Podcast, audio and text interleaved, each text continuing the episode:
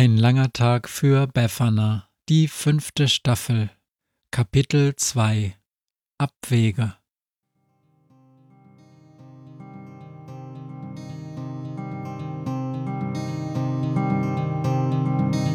Wenn der Wind einsam durch die Straßen fegt, wenn die kalte Nacht sich auf die Häuser legt, wenn in Fenstern Weihnachtsschmuck ins Dunkel scheint, dann sind Befana und ihre Maus nicht weit. Wenn die Turmuhr Mitternacht geschlagen hat, stürzt die Hexe sich mit dem Geschenkesack auf nem Besen mutig in die Nacht hinab zu den Wesen, die ansonsten niemand mag. Weihnachtshexe Befana ist für alle Monster da. Alle Ratten, Kakerlaken, Geister, Spinnen, Feuerdrachen, alle unsichtbaren Ungeheuer, Zauberzeitmaschinenbauer freuen sich schon das ganze Jahr auf den Winterwind, denn der bringt deine Weihnachtshexe namens Befana. Dieses elende kleine Frettchen. Hau ab, ich rat's dir, faucht Befana und klaubt ihre Schulsachen auf dem Boden zusammen. Jakob, Befana, kommt endlich zum Frühstück. In zehn Minuten müsst ihr los. Befanas Vater ruft aus der Küche. Er klingt müde. Befana hat schon geschlafen, als er nach Hause gekommen ist. Jakob flitzt aus ihrem Zimmer. Guck mal, Papa, Befana ist verliebt. Was zum? Befana durchwühlt ihren Haufen Bücher neben der Schultasche, die ihr Bruder ausgekippt hat. Das Buch ist weg und schlimmer noch, das, was drin lag, der Zettel. Liebe Joshua. Die einzigen Worte, die von Joshuas Nachricht noch zu lesen waren. Befana, komm jetzt bitte. Papa, er hat das Buch geklaut. Sie stürmt ihrem Bruder hinterher in die Küche. Der sitzt bereits Beine baumelnd an seinem Platz und streckt ihr die Zunge raus. In der linken Hand hält er triumphierend die verwaschene Nachricht. Befanas Vater gießt sich eine große Tasse Kaffee ein. Befana, du auch? Tee, bitte. Bleib sitzen, ich mach ihn mir schon selbst. Papa, sag ihm, dass er mir den Zettel wiedergibt. Liebe Joshua, kräht Jakob, Befana ist verliebt. Was ist das für ein Zettel? fragt ihr Vater. Ein Liebesbrief. Jakob ist gar nicht zu bremsen. Joshua aus meiner Klasse hat gefragt, ob ich mit ins Kino will. So ein Zettel ist das, murmelt Befana. Verstehe, sagt ihr Vater. Er streicht sich durch seinen Vollbart. Er sieht wirklich müde aus, denkt Befana. Nein, verstehst du nicht, sagt sie. Es ist nur Kino. Welcher Film? fragt Jakob. Welcher Film? Welcher Film? Welcher Film? Ich weiß nicht, welcher Film. Man geht doch nicht ins Kino, ohne zu wissen, in welchen Film, kräht Jakob. Du brauchst beim Bäcker fünf Minuten, um dir das richtige Croissant auszusuchen. Hat er recht, grinst ihr Vater. James Bond. Befanas Vater rollt mit den Augen. Ich beginne Jakob zuzustimmen. Und guck mal, Papa, hier. Da steht dein Name drauf. Jakob holt das Buch unter dem Tisch hervor, das Buch aus der Wohnung von Frau Schnickenfittich. Kaitus der Zauberer. Wo hast du das her, Jakob? Aus Beffanas Tasche. Woher, Befana? Seine Stimme klingt ungewöhnlich scharf. Das ist mehr als nur Müdigkeit. Frau Schnickenfittich, woher hat die ein Foto von euch? Mit ihr selbst in der Mitte zwischen euch? Nicht über das Buch reden, denkt sie. Zumindest nicht, wie genau sie zu dem Buch gekommen ist. Was, was meinst du mit Foto von euch? fragt ihr Vater. Doch er kennt die Antwort. Sie hört es an seiner Stimme. Und wo warst du gestern Abend? bohrt Befana weiter. Sie kennt die Tricks, am besten immer selbst zum Angriff übergehen, besser selber bohren, als durchbohrt zu werden. Ihr Vater schaut sie an. Ernst, irritiert, dann traurig. Auf die Art traurig, die Befana gar nicht mag, auf die Art, dass sie ihm alles erzählen und ihn nur wieder fröhlich machen möchte. Befana, du weißt doch, wo ich war. Ich brauche manchmal Zeit. Ich gehe spazieren. Das ist alles. Ja, okay. Ich meine nur, was meinst du, Befana? Ich, ich meine nur, Jakob war allein zu Hause und ich bin erst spät aus der Schule heimgekommen. Das ist nicht in Ordnung. Ich hab Verstecken gespielt, sagt Jakob. Mit dir selbst? Nein, mit dem Spiegel. Fünf Minuten habe ich's geschafft. Lass uns heute Abend reden, sagt ihr Vater. Über alles. Ihr müsst jetzt zur Schule. Komm, Jakob, ich fahr dich. Jakob! Wo ist er jetzt schon wieder hin? Manchmal verschwindet Jakob einfach. Bin schon angezogen, kräht der von der Garderobe her. Ich will vorne sitzen. Im Traum vielleicht, murmelt Beffanas Vater.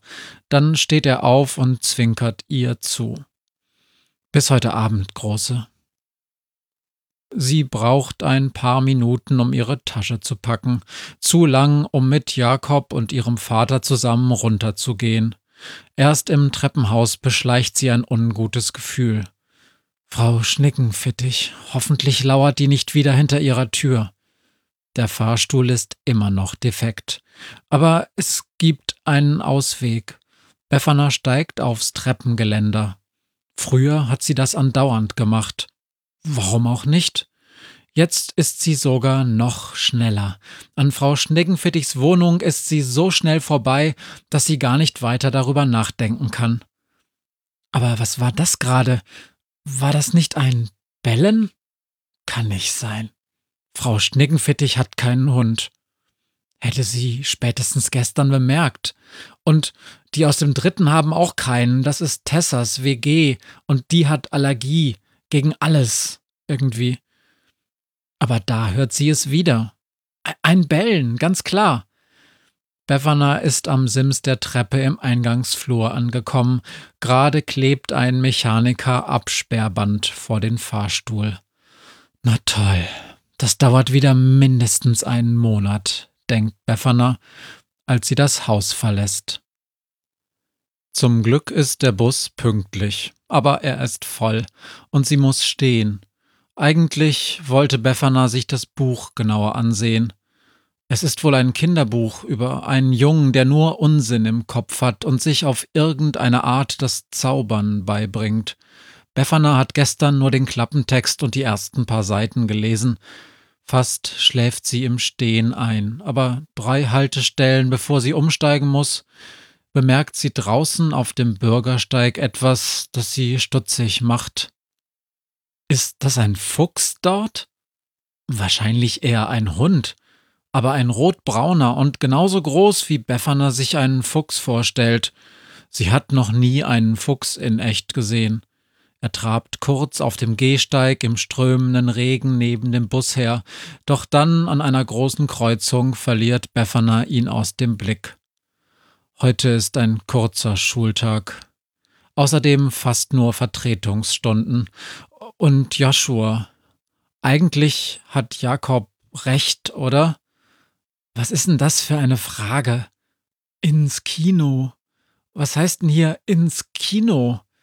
Welcher Film? Wer bezahlt? Ist das eine Verabredung, eine Einladung, ein Date? Will er eine Wette gewinnen oder steht er einfach auf Filme, die kein Kumpel mit ihm gucken will? Vielleicht ist er ja auch schwul. Wahrscheinlich sogar. Eigentlich sieht Joshua viel zu gut aus, um nicht schwul zu sein. Aber, aber was geht's mich überhaupt an? Kindchen, entweder du kommst selbst in die Hufen oder ich nehm dich Huckepack. Was? Moment. Befana schreckt aus ihren Gedanken auf.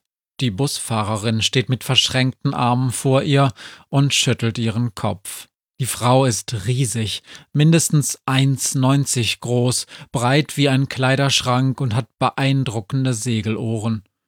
Aufwachen, Lady. Endstation. Endstation? Aber sowas von. Noch drei Meter weiter den Hügel rauf und du kannst den Arsch der Welt besichtigen. Nicht das noch. Sie hat den Umstieg verpasst. Um 15 Stationen oder so. Wann geht denn der nächste zurück? Na, immer um halb und um voll. Du musst trotzdem hier raus, ich darf keinen drin lassen, wenn ich abschließe. Aber es regnet und ist kalt, und ich muss trotzdem pinkeln. Raus mit dir. Da hinten gibt's einen Unterstand. Siehst du? So ein Mist. Aber ja. Danke. Bin in zehn Minuten wieder da. Willst einen Kaffee haben? Ich gebe einen aus. Das wär toll, danke. Sie steigen beide aus dem Bus und die Fahrerin schenkt Befana Kaffee aus ihrer Isolierkanne ein. Setz dich da hinten auf die Bank im Unterstand, sagt sie, und Kopf hoch, ist doch nicht weiter schlimm. Was verpasst du denn gerade? Schule, oder? Erdkunde. Erdkunde, was? Also gut, Erdkunde. Das hier, Schätzchen, sagt die Busfahrerin und macht mit ihrem rechten Arm einen großen Halbkreis um sich herum. Das ist ein Wald. Bäume, Pfützen, noch mehr Bäume und. Oh, schau an, hast echt Glück heute und ein Fuchs. Ist ja richtig idyllisch hier heute. Wenn du Schiss kriegst, ich bin auf dem Klo. Die Busfahrerin drückt Befana Tasse und Kanne in die Hand und stapft davon in Richtung eines Wellblechverschlags und schlägt die Tür hinter sich zu. Doch Befana achtet gar nicht mehr auf sie, sie starrt auf den Fuchs, der am Waldrand steht und zu ihr herüberschaut. Es ist ohne Zweifel der Fuchs von eben in der Stadt. Wie hat er das gemacht? Er muss wie der Teufel gerannt sein. Kurz dreht er sich um, als wolle er in Richtung Wald verschwinden, dann schaut er wieder zu Befana und bellt ein paar Mal. Wieder bleibt er stehen. Befana kneift die Augen zusammen. Sie ist sich ziemlich sicher, dass er ein Halsband trägt. Gibt es sowas? Bellende Füchse mit Halsbändern? Eher nicht. Also ist es ein Hund. Wieder schwenkt er seinen Kopf in Richtung Wald und bellt. Was willst du? ruft Befana. Ich hab nix zu fressen. Außer du magst Kaffee. Der Fuchshund starrt zu ihr herüber. Befana ist kalt. Sie nimmt einen tiefen Schluck aus dem Kaffeebecher. Gar nicht mal schlecht, denkt sie. Aber Kräutertee ist trotzdem besser. Sie hält die Tasse vor sich hin. Ich hab nur Kaffee. Also was jetzt? Der Hund zögert, dann trabt er auf sie zu. Befana hat keine Angst, er ist nicht groß, sie könnte locker mit ihm fertig werden. Als er bei ihr angekommen ist, setzt er sich vor sie hin und wartet. Potzblitz, willst wohl gestreichelt werden, sagt Befana und krault den Hund vorsichtig hinter den Ohren. Der schaut sie an. Jedenfalls besser, als im Regen rumzustehen.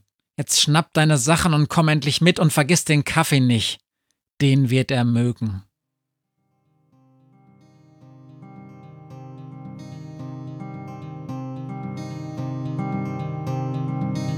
Hört, was mir heute Morgen widerfahren ist. Eine Krähe sitzt auf meinem Fenstersims und sie krächzt von Weihnachtshexe Befana, die sie hoch am Himmel fliegen sah.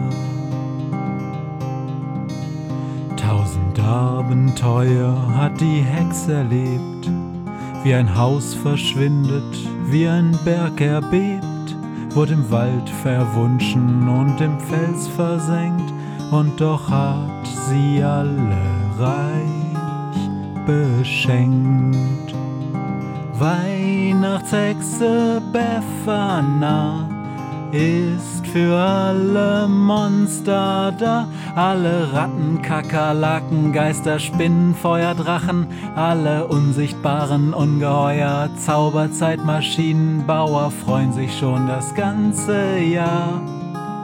Auf den Winterwind, denn der bringt eine Weihnachtshexe namens Befana.